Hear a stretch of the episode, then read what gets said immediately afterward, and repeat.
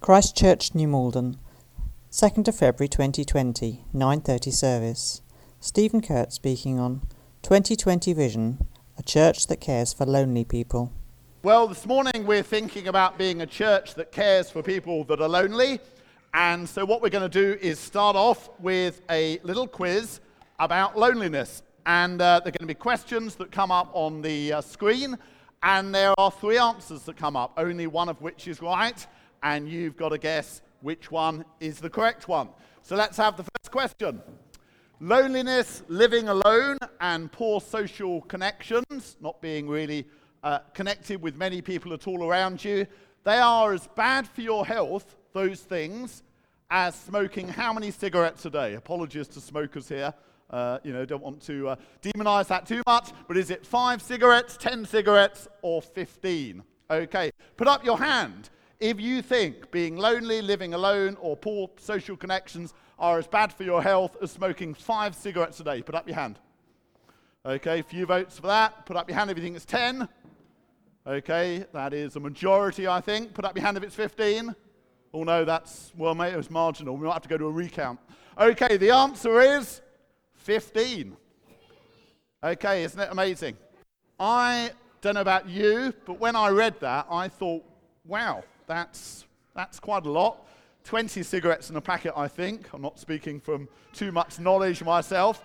Um, but 15 cigarettes a day, uh, bad for your health, but loneliness, living alone, poor social connections, that is the equivalent. Okay, really makes you think, doesn't it? On to a second question. Loneliness is likely to increase your risk of death. Sorry to sound a bit morbid by how much? Is it A, 19%, B, 29%, or C, 39%? Now have a think about that. Okay, what do you reckon? Put up your hand if you think it's A, 19%.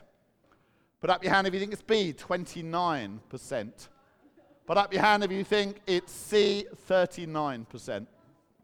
The answer is 29%. I think most of you got that right.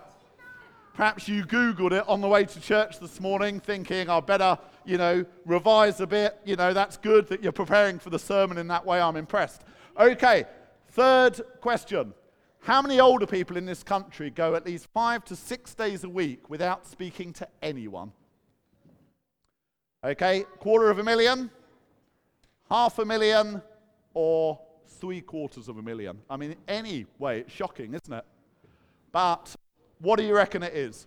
The people, the older people in this country who go at least five to six days a week, that's virtually all of the week, without speaking to anyone. Presumably, they might speak to one or maybe at most two people in the whole of the week. Uh, is it a quarter of a million? Put up your hand if you think it's that. Put up your hand if you think it's half a million. Three quarters of a million. Okay, the answer actually is half a million. But that is a lot of people, isn't it? A vast amount of people, older people in this country, uh, perhaps once uh, they had more connectivity, once perhaps more family, but they've ended up in a situation where for the vast majority of the week, they don't actually speak to anyone. Now, it might be that shopkeepers or people serving them, it doesn't quite include that. But in terms of genuine connection, uh, that is a vast amount of people. Question four. How many people in the UK across all ages are always or often lonely? Is it A, 6 million, B, 9 million, or C, 11 million? Now, our population, I think, is about 65 million now as a country. And uh, so all of these uh, amounts are big. But put up your hand if you think it's 6 million, 9 million, or 11. And the answer is 9 million. Okay, so 9 million out of a population of 65 million are always or often lonely. Loneliness clearly is a very big uh, problem, very big issue. Question five What percentage, this is a really interesting one, what percentage of parents report feeling lonely? Now, you might think parents, they've got children, uh, whether they're grown up or whether they're young, parents are the last people who are going to feel lonely. Perhaps they've almost got the opposite problem. They've got too much of people being with them. But let's look at the uh, possibilities 14%, 18% or 24%? Put up your hand if you think it's 14. 18, 24. The answer actually is 24%. 24% of parents report feeling lonely. It's a very significant figure. Okay, next one. What proportion of older people in the UK say TV is their major company? A, two fifths, B, three fifths, or C, four fifths? Put up your hand for A, B, or C. The answer is two fifths. And uh, I think we've got a final question. What percentage of disabled people will feel lonely on any given day? Is it A, 15%, B, 25%, or C, 50%?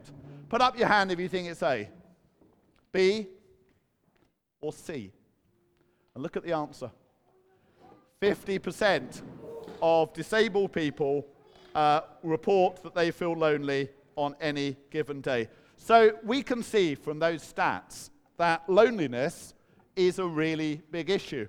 And that shouldn't surprise us because we've heard about it in the news. It's so important that government is trying to tackle it as well. There's actually, I think, a junior minister in charge of it. And it's why we're having this sermon series. Basically, throughout January and February, we're having a sermon series called 2020 Vision, a church that cares. And each different week, we've been thinking about a different way in which God is calling us to be a church that cares. We've thought about all sorts of things so far. We're going to think about more issues in the coming weeks. We'll have a special week where we'll think about mental health uh, issues. But this morning, we're particularly thinking a church that cares for people who are lonely. And this is something that we really want to do as well as possible as a church. We're doing quite a lot of stuff at the moment, but we want to get better and better at this and we particularly want to make sure that people who are lonely don't fall through the net.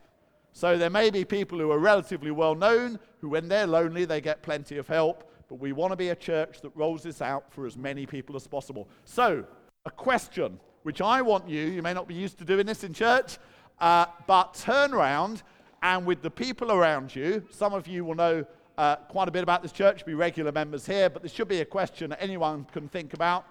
What things might make it hard for us as a church to care better for lonely people? Just turn around to the people around you, chat for a few moments. I'll come around and pick on a few people in a moment, but I won't pick on anyone who doesn't want to say anything. So turn around and discuss with the people around you what things might make this difficult. It's fine to have the aspiration, it's fine to have the desire. What things might make it tricky? Right, okay, I want some answers. Okay, what things, it's fine being a church, it's good being a church that wants to make a difference here, that wants to help people who are lonely, but what things might make that quite tricky, might not make it easy? Nathan, our youth minister, has got his hand up. Just the busyness of people's lives. The, what, the business of our lives? The yeah, ones, yeah. Or, the, or the perceived busyness of our yeah, lives.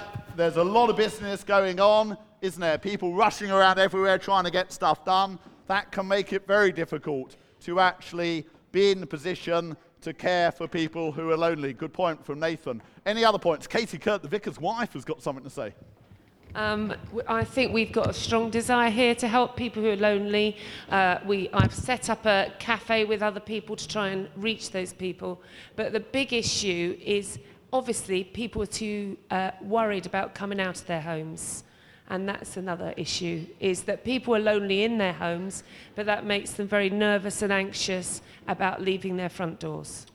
So if we manage to, to get people here to, for instance, the cafe, we can make a good fist of trying to respond to loneliness. But a lot of people who are lonely are stuck within their houses, and it's difficult, not impossible necessarily, but difficult to think of ways that we can respond to those people's loneliness if they stay within their house most, most of the time. Yeah.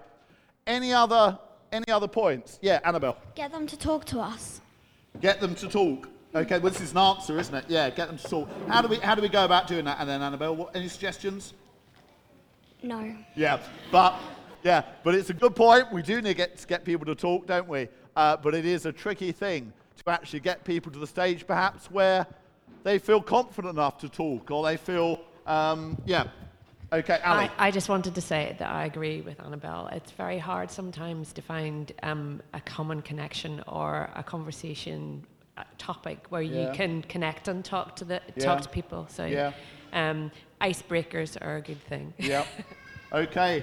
Yeah, to actually get that conversation to the point where it really becomes meaningful and helpful to that person can be really tricky. So even if we do sort of get to a situation where uh, we as a church can sort of make connection with people who are lonely, then actually getting those conversations to a point where they really do help that person, that can be quite tricky. Any, any reasons why? Anything to do with loneliness that might make it tricky for people to actually access that help? Does anyone think about that at all? Any, uh, any thoughts on that or any other thoughts at all? Quite often, it is very, very difficult for someone who is lonely to know where to start in actually getting um, the sort of antidote to that. So, you know, if people who were lonely had a really clear idea, well, I just need this, and I need this, and I need this, it will make it quite, easier to, uh, quite a lot easier to get those things. But we're dealing with something really quite complex here, and uh, something which perhaps creeps up on people as well. People won't necessarily recognize that they're lonely until quite a, a long way into that sort of process that's made them lonely. So there are all sorts of reasons why this actually is quite a tricky issue for us to respond to as a church. It's something that we really want to get much better at, but it's something that really is quite complex, and we need to really think through uh, the things that we need to do to respond to this as an issue. Now, we had a Bible reading earlier from the story of Elijah. And it's quite a famous passage. Elijah, uh, in that passage, is encountered by God, and he talks about the fact that he's lonely. He feels completely alone and abandoned. And I thought we could think a bit about this morning uh, that passage and what we learn from it. So the story is God responding to the prophet Elijah when Elijah feels completely lonely and abandoned. And uh, in the story, everything seems to have gone wrong for Elijah. So this prophet is called by God to turn the people of Israel away from the worship of Baal, uh, this horrible, dehumanizing idol that had all sorts of terrible effects on people's lives. Elijah's called to turn the people away from that and back to God. And he has quite a lot of success. But as a result of what he does, the king's wife, Jezebel, who's a devout worshipper of Baal, then wants to have him killed. And Elijah, after this great success, perhaps he expects to be on cloud nine and for everything to go really well. But it's the opposite. He has to flee for his life and he feels completely abandoned and alone. And in the story that follows, we see God doing at least three things for Elijah in response to him that I think we can learn from as we seek to be a church that cares more effectively for people who are lonely. And the first thing is this what we see in the story is that God provides for Elijah's physical needs through food, drink, and rest. It's pretty much the first thing we see God doing for Elijah in the story. Elijah is totally exhausted, he's had enough, he wants to die, and God in the story sends an angel who not only tells him to eat, but provides him with food and drink in order to do so. And there it is in the picture. We're not sure that angels do look like that, but that's the artist's attempt to put it into a painting. Now, not all of Elijah's problems at that point instantly disappear. But Elijah is strengthened to be able to respond to the problems that he's facing. And this actually happens twice. The angel comes to him twice and tells him to eat and drink to give himself enough strength for the journey. And Elijah then travels 40 days and nights to meet with God. But that attention to the physical needs of food and drink and rest is really worth us thinking about when we're seeking to be a church that responds better to people who are lonely. Words are quite often important, but actually, perhaps the most important thing that we can do in the first instance to communicate God's care to people who are lonely is by attending to their physical needs. We were saying earlier it might be quite difficult to know what to say to someone who's lonely, how to make that connection with people. Sometimes it's the provision of things that we might think are quite simple, like food and drink, that actually make that connection really become established and prepare the way for the words that might make a difference that follow.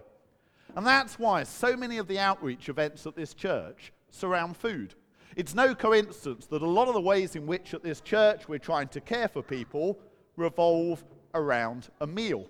So, Grapevine, there it is. Grapevine's our lunch club. It's been going 12 years. It meets on the first Sunday of the month. Later on, on this Sunday at 1 o'clock, around about 50 to 60 people will come in, and there they are in the photographs.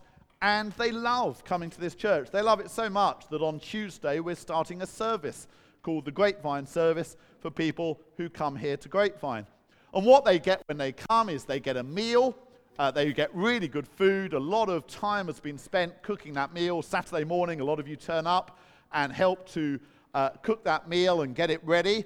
And those who come, whole mixture of people with very different sort of life experiences, but what that experience does of people coming along to Grapevine, we'll get onto that in a sec, but when people come on to Grapevine, come along to Grapevine, what they experience is a welcome based around, in the first instance, attending to the physical needs of providing a really good meal and really good company. Now, Grapevine is a vital part of this church. When we started Grapevine, we did it because we didn't want this church just to be full of middle class people. We wanted it to be a church that really does step over the social boundaries that so often divide people, and particularly to reach out to people who might be more marginalized by society. But Grapevine is crucial to what we're doing as a church, and we actually do need more helpers for it. Sarah Parker, who's run Grapevine for the last 12 years, she said to me just yesterday, we need loads more volunteers. We need more people to help. So people can help on Saturday, preparing food on the first Saturday of the month. But what we particularly need helpers for is to come along to Grapevine on a Sunday at one o'clock, be part of serving the food, and crucially, sitting down and chatting to the guests that come. So if you think you can be part of that, if you want to help, have a word with me or with Sarah Parker. But you know, it's not just as a church that we can do this. We can do this in our own lives as well in our lives, our everyday lives, maybe at work, maybe wherever it is, we will meet people who are lonely. And we can make a big difference when we invite them round, perhaps to our house for a meal, or perhaps in a more low key way, where we just meet up with them for a cup of coffee or a tea, or we take them out for a drink somewhere. It's amazing how often you hear people saying, Do you fancy coming around for a cuppa? When what they really mean is, Do you fancy coming around for a chat? They don't mean, you know, come round because there's this lovely tea that you must taste. what they mean is, come around so we can have a good chat, so we can chew the cud together, so we can talk. That's what it's all about. But the drink in that case, the cup of tea, is what's sort of facilitating it. So sharing a bit of food and drink is often very, one of the very best ways in which we can communicate to people that they're not alone, that we want to be alongside them, that we want to be responding to them and making them less lonely. So that's one of the things that we learn, I think, from this passage. But another thing is this what we see in this passage and with God's response to Elijah, and I think we've got to pick up on this as well, is allowing the expression of feelings. This is a vital part of responding to loneliness. After the food and drink that God supplies, Elijah makes his way to Mount Horeb. This is the special place of God's presence where Moses received the Ten Commandments. And I wonder if any of you were really concentrating like mad during the Bible reading that Diana gave and noticed something odd about it. Did anyone, I'll be very, very impressed if anyone noticed this, did anyone notice something odd about the passage that Diana read? Diana, did you notice something odd, apart from the difficult names to pronounce? Did you notice? Well, there was one bit that was repeated, word for word. Yep. Verse 10 and verse 14, and Diana's trying to pretend she knows now. These were the words that were repeated in the passage. Elijah says them twice, exactly word for word. He says, I've been very zealous for the Lord God Almighty. The Israelites have rejected your covenant, torn down your altars, put your prophets to death with the sword. I'm the only one left. And now they're trying to kill me too. And those exact words occur twice in this passage. Now, people have debated why they're in there twice. What most people think is that a scribe copying it out lost his concentration and copied the words twice. And that may well be true. But the fact that those words are in there twice, that they're repeated, actually, I think, serves to make the point that actually, as well as providing food and drink and rest for Elijah, God provided the opportunity for Elijah to express exactly how he felt. And when we look at those words that Elijah spoke, we can see that he was able to say that he felt thoroughly let down. He tried everything possible and he felt completely abandoned and alone, and he felt that God had more or less abandoned him as well. And God was big enough to take it. God allowed Elijah to say those things. And Elijah being able to express these feelings is an important part of God responding to his needs. And it's something that we can learn from as well.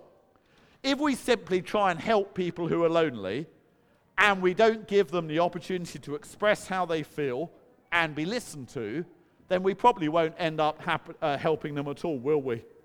What we've got to do is create safe spaces where people who are lonely can come and be listened to. It's a really vital part of responding to loneliness. Those people who we saw earlier who don't see anyone for five to six days a week, who have they got to listen to the things that they're upset about or the things indeed that they're excited about, the good news that they've got as well as the bad news? Who have they got to listen to those things? Well, it looks like no one. And that's precisely why at this church we've started that community cafe.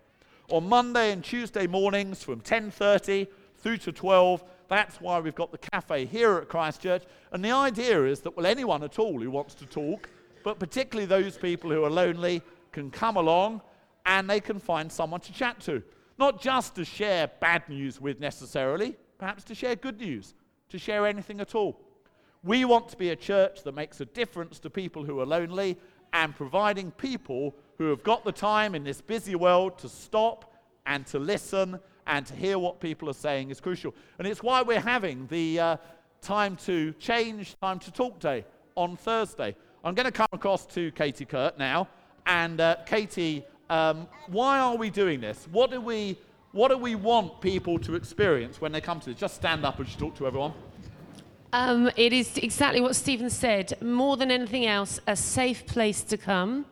Uh, with friendly people there. We have a group of trained listeners in our church who um, we are providing something unique a place where people can just talk about anything they want to, their grandchildren, anything going on in their lives, how they want to move jobs, or there are issues with their children, but it's mainly just a chat and we want them to be able to safely be able to express any thoughts and feelings they might have.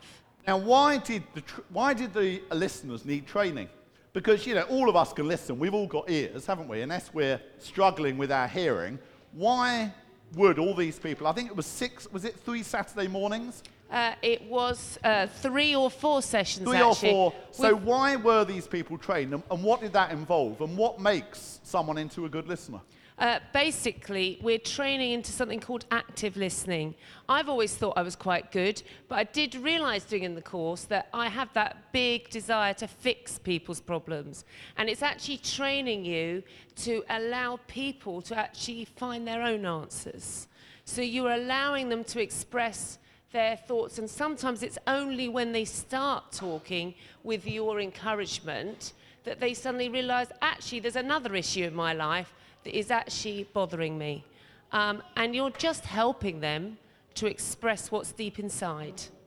Okay, so this Thursday, if you're free, or it might be that you're out at work or whatever, but it might be there's someone you know who you could direct to this. It's going to be in the lounge, and people can come along for tea and biscuits and be listened to.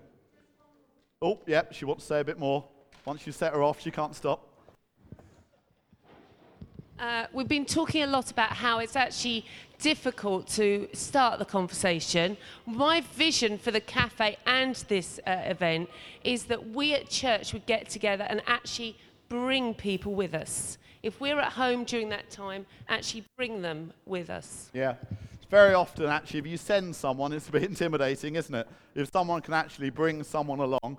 And we've got these listeners here. Barbara's trained as a listener. Carol, you're a listener as well, aren't you? Just completed the training yesterday, I think, didn't you? And so we've got a lot of people uh, here at Christchurch really committed to trying to make a difference here. And what we need to do as a church is get behind it. Not all of us can train to be listeners, but we can all be people who get behind the cafe and behind this event and give it our support, perhaps pray for it, and direct people there as well. And then finally, what do we see uh, God doing with Elijah? Okay, well, basically, what we see, uh, and that's actually, I was going to say, if you just go back to that one, actually, Andrew, it's something we can do ourselves as well. Uh, it's something where we can perhaps, uh, you know, at work or in our everyday life, we don't have to do it in an organized setting through Christchurch. Perhaps there are people we work alongside. When I was a school teacher, there were people who I worked with every day who actually, uh, at lunchtime or at break time or when we had a free period together, to have a conversation where they could talk about their feelings seemed to make a massive difference. And uh, after sort of 40 minutes of chatting, uh, they would say they felt so much better. It wasn't because we'd found a solution to what they were struggling with, but it was because they had the opportunity to share their problems and be listened to, and it somehow made a difference. But a third thing we see God doing in this passage is providing for Elijah an appropriate way of experiencing God's presence. So after Elijah said how abandoned and alone he feels, we see God coming to Elijah and uh, it's not in an earthquake, it's not in wind, it's not in fire. The passage tells us it's in a soft, still voice, or in our version, it said a gentle whisper. When someone's feeling abandoned and lonely, that's probably the way they need to experience God, isn't it? Rather than through a loud and enthusiastic response to their loneliness, which might be the most natural way I'd approach it, what they normally need is someone coming gently alongside them. Someone coming alongside them who will allow them to experience God's loving presence. And the truth is that very often the best people at helping people who are lonely aren't the noisy extroverts, it's the people who are quieter and able to combine the provision of company, being there for that person, with giving them the space to experience God's presence. And that's what we hope will really happen more and more through this church. Through things like the time to talk on Thursday, through the community cafe, through Grapevine, through our night shelter that we're beginning, uh, uh, beginning this Thursday for people who are homeless, for our widows group, Half Shares, that meets monthly on a Tuesday, for all of our groups really. What we're hoping is that people who experience the company and the friendship that enables to hear that soft, still voice from God, assuring them of his presence. Very often, the way that people most easily experience God's presence is being told that they're valuable to God and that they're not abandoned because they can experience being part of God's family, and that then embodies to them God's message, his gentle presence alongside them. Now, at the end of this story, there's the night shelter. There's some of us playing giant Jenga with those uh, who came to the night shelter. The night shelter is a crucial way of not just giving people somewhere warm to sleep for the night, not just giving people a really good meal, but actually by playing giant Jenga together, by having a bit of fun, that is perhaps responding to a deeper need than anything else, which is isolation and loneliness. So there are some of us playing giant Jenga. If you're any good at that, sign up for the night shelter and uh, see if you can uh, see if you can win at it. But we do need more volunteers for all of these things at Christchurch. There's always more that we can do, but God has called us to do what we can. And at the very beginning of the Bible, God creates a world which is good. If you read Genesis chapter 1, right at the start of the Bible, you see again and again God saying that the world is good. And from that point, God intended it to grow into the most perfect thing possible. And of course, fairly soon, it gets spoilt by sin by human sin. But even before that, there is something that's not good about the original creation. So God creates a world, He calls it good, but there's something that isn't good until God does something about it. And uh, let's go on to the next slide. Okay, after that, God says it's not good for the man to be alone. Now, that's not just talking about the creation of woman, uh, important though that is. It's important as well because it's about the company, which, as we saw from those statistics earlier, everyone needs to have. If we're going to have the fullness of life that God intends for us, we need the company of other people. We simply aren't built to be by ourselves. We're not built to be alone. If you've ever seen the film About a Boy, starring Hugh Grant, that is eloquent witness to the fact that human beings were not built to be in isolation, to be on their own. We need company, we need community. And churches are brilliantly placed to be able to do something about this. We've got the people, we've got the buildings, we've got the resources. In our case, thankfully, we've got enough financial resources to do this as well. So let's be determined during 2020 uh, to be a church that cares in all sorts of ways, but let's be determined to be a church that cares for people who are lonely.